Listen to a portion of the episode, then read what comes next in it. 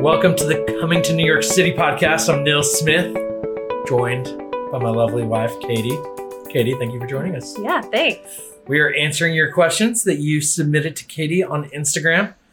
And so, right. Katie, this is our part two of answering questions. Yeah, you guys were awesome. I put on my Instagram story that we're recording podcasts all day today. And I said, What are your questions? What do you want to know? And you guys showed up. So we're answering your questions. Yep. Part two. This one um, says, is wondering about solo women in New York, like walking alone and Yeah. going on the subway. Um, so I will probably talk about that more Yeah. than you will.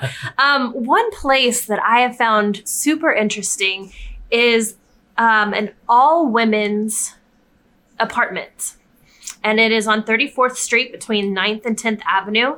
And it has 376 units. It's called Webster Apartments. Huh. And it's only available to women. Huh. And it is more like a dorm style. Um, they have like a cafeteria in the bottom. So your uh, apartment comes with a meal plan. I believe that there are shared bathrooms, but I Okay. believe that there are your own rooms. I'll have to look into that more, but maybe different combinations of that.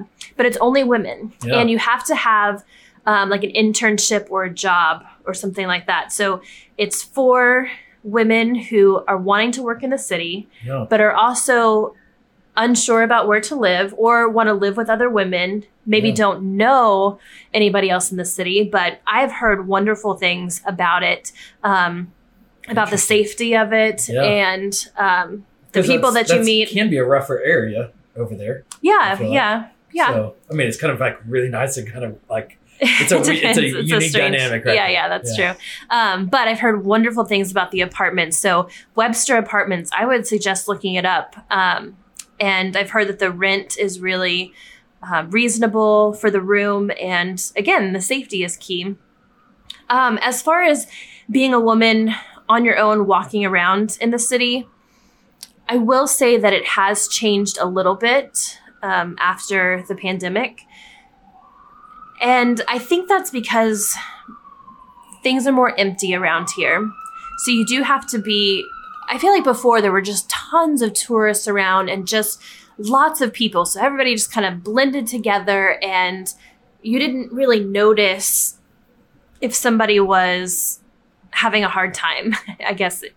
And you just kind of went around like on the sidewalks with the hustle and bustle of people and um, there were just always so many people around. Now because the tourists and the people that are working are not really around um, there are and there are just a lot more homeless and those with um, mental instability on the sidewalks and in the subway stations. So there's just not the help for the homeless and those who need some um, like mental help and rehabilitation like there was before. And so there have been some more instances of pushing people onto the subway tracks or, um, you know, unfortunately, people getting hit while they're just walking down the street. There are just a lot of really, there's just a lot of people who need uh, mental help right now and they're Mhm. just not getting that help they need. So, yes, you have to be really vigilant. You have to I mean, the sun goes down here at 4:30, so you can't not walk after 4:30. Sometimes you need to go Yeah. get some stuff done, but I would stick to your neighborhood and stick to the the main avenues instead Yeah. of this the darker streets. Uh, walk with somebody. If you've got a dog, you know, walk with your dog. I know that sometimes when I come back, if I've come back late at night and I've been in the car, Nils has switched out with me and he's gone to park the car Mhm. um, instead of me having to do it at night because it is on a darker street. Um, but if I didn't didn't have Nils, I would just watch when I'm coming back, when I'm going in, when I'm going out. Um, we have a doorman, so we have a little bit more security there, but just making sure as you go into your apartment that nobody's following in behind you. There's been lots Mhm. of package thieves lately trying to get into the Yep. the non-manned doors, following people in and stealing packages. So just really being aware of your surroundings. I don't think that any of that makes me want to tell you not to come Yep. at all. I still think that New York City is amazing. And I know that the tourists are going to be back soon and things are going to be on the upswing quickly. But for right now, you do have to pay attention. And, um, and that's another reason why I wanted to point out that all women's apartment complex first, because not only will you feel safe with all of them, you can also make friends more quickly than if you're just by yourself in an apartment. Yeah, it's great. so, advice. what do you I'm- think? of what I am intrigued by the Webster's apartment. I've, I've always said I'd love to like have a family dormitory where we had a cafeteria and stuff and live with other families because I just like simplicity. So that just sounds amazing. I looked it up; it's fourteen hundred dollars a month. You basically pay biweekly, seven hundred dollars biweekly. Um, but just a fascinating setup uh, they Yeah. they have there. Uh, so very cool find. Um, I you know, and I'm I. Uh, I'm the president of the Paranoid Parents Club, um, and so we've got two girls, and I, you know, I would say our 11 year old is at a place where, you know, well, actually, our eight year old will sometimes go to, you know, to the store by herself, uh, or kind of not to the store, but like to my office, Yeah. um, by herself, and she, I think she'd be okay to go to the store, and our 11 year old will probably in the next year to two years start going places uh, by herself more, maybe even on the subway or bus by herself. So I think that there are a lot of people that are paranoid of New York City, and there are a lot of people that are oblivious uh, in Mm, New York that's City. And I think just being very thoughtful and aware and just paying attention. And when you see somebody who looks like they're not right in the mind, you know, like maybe go the other way and go the long way around the block. yeah. Um, that's good. And you know, I think I think it's just it's being smart. I've I've only had a couple scenarios where I've been even halfway nervous. Now I'm a man, uh, but I A white man. a white man.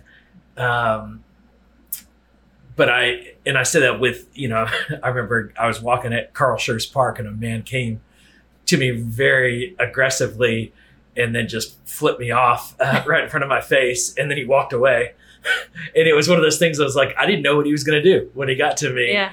uh, now I'm a larger man that I, you know, wasn't really that concerned, but, but it's still like there's just some people that aren't right, and uh, there are places in the city that uh, just more crime happens, and, Yeah. and I think you got to just be thoughtful and careful, and um, yeah, but don't come. There are lots of single women that do great here, and Don't not come. don't not come, yeah, Yeah. because it, it there's a lot of just safety precautions. Yeah. Yep.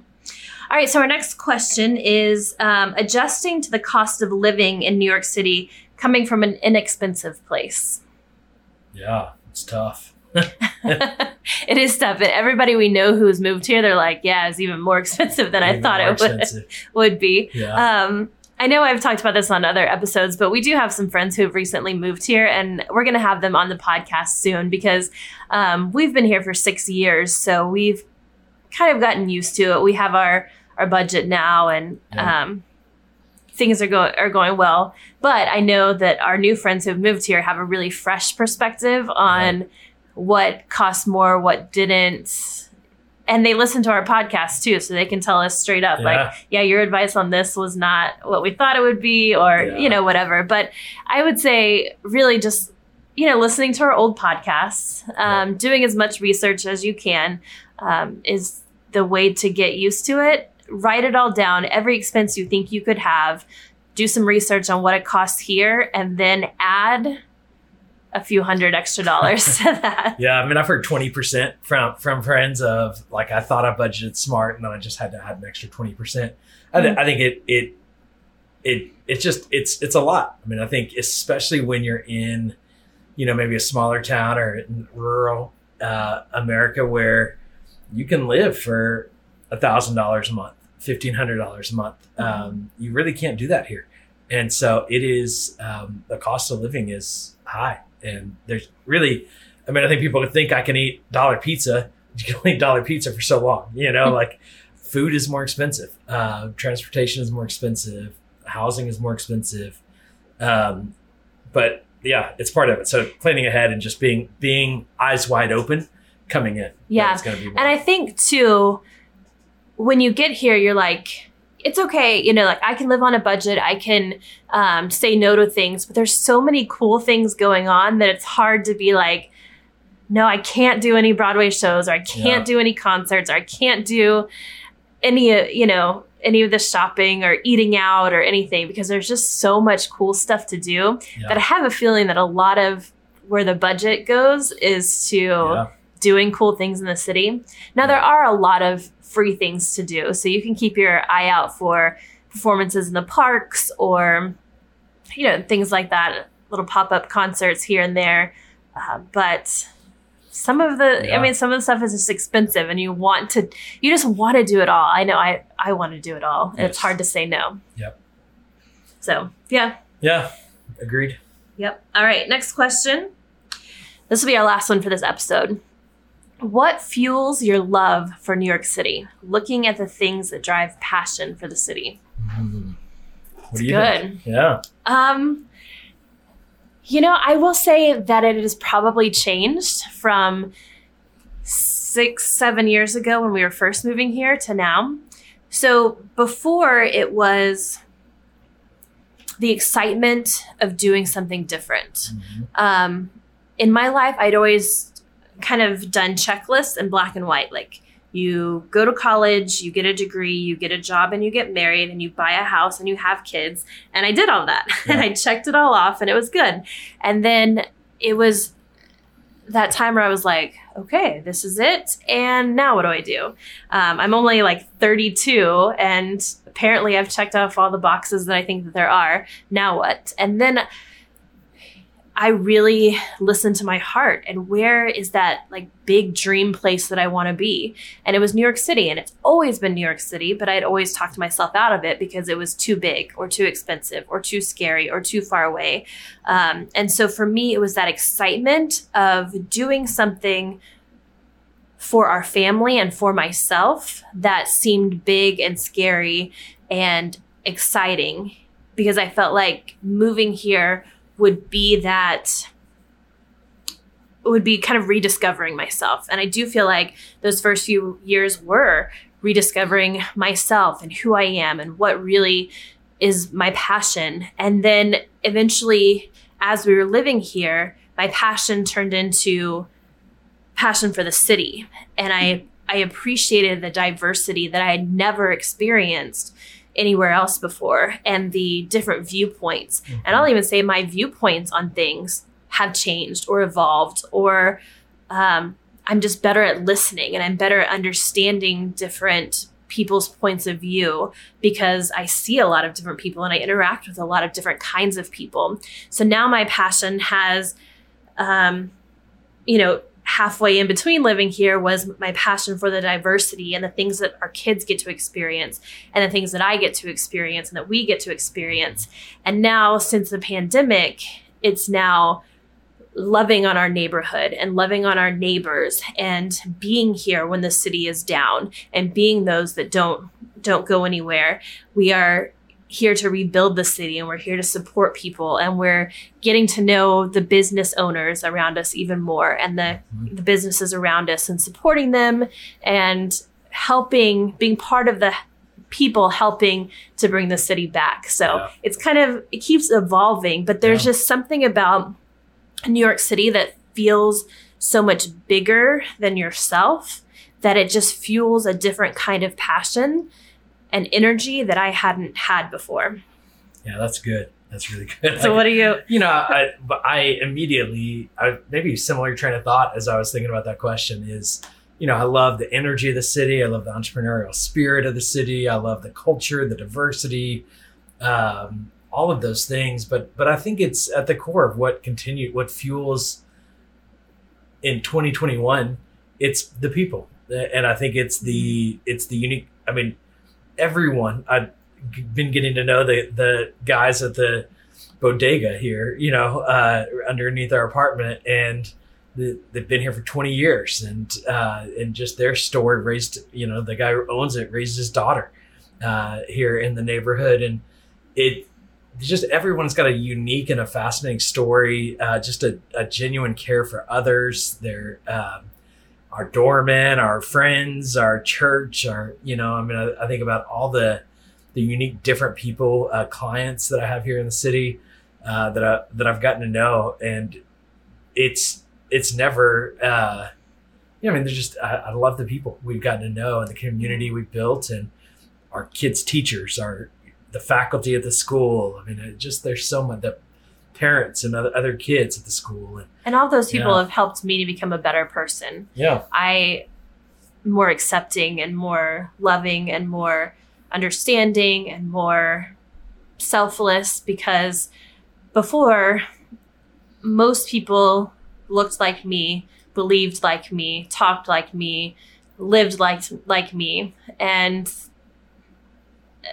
I had come to a point where there where I thought I was right. And what we did as white people in the suburbs was the right way to do it and that was the only way. And coming here has opened my eyes in ways that I didn't expect. I was coming for the energy and the excitement and the Broadway and the shopping and the tall buildings and the the cool factor, I guess. Yep. And we're staying because of the people around us and the people that we've become. hundred percent, hundred percent. It it's uh, it's so meaningful when you start just thinking about all the different interactions um, and that that you just can't get or I, I've never experienced anywhere else um, from just the diverse people that we've gotten to know and gotten that care about us and that we care about um, in a, in a in a very real way. And so that that's definitely the depth of our love for New York City and where that Yeah. continues to grow and, develop. So yeah, that's a tear-filled way to end our uh, second Q and A episode. So thanks for the questions. Thanks for all those questions, and we'll look forward to answering more of your questions on the next episode. So thanks for listening. Make sure you follow Katie on Instagram at coming to NYC. We'll talk to you again on the next episode.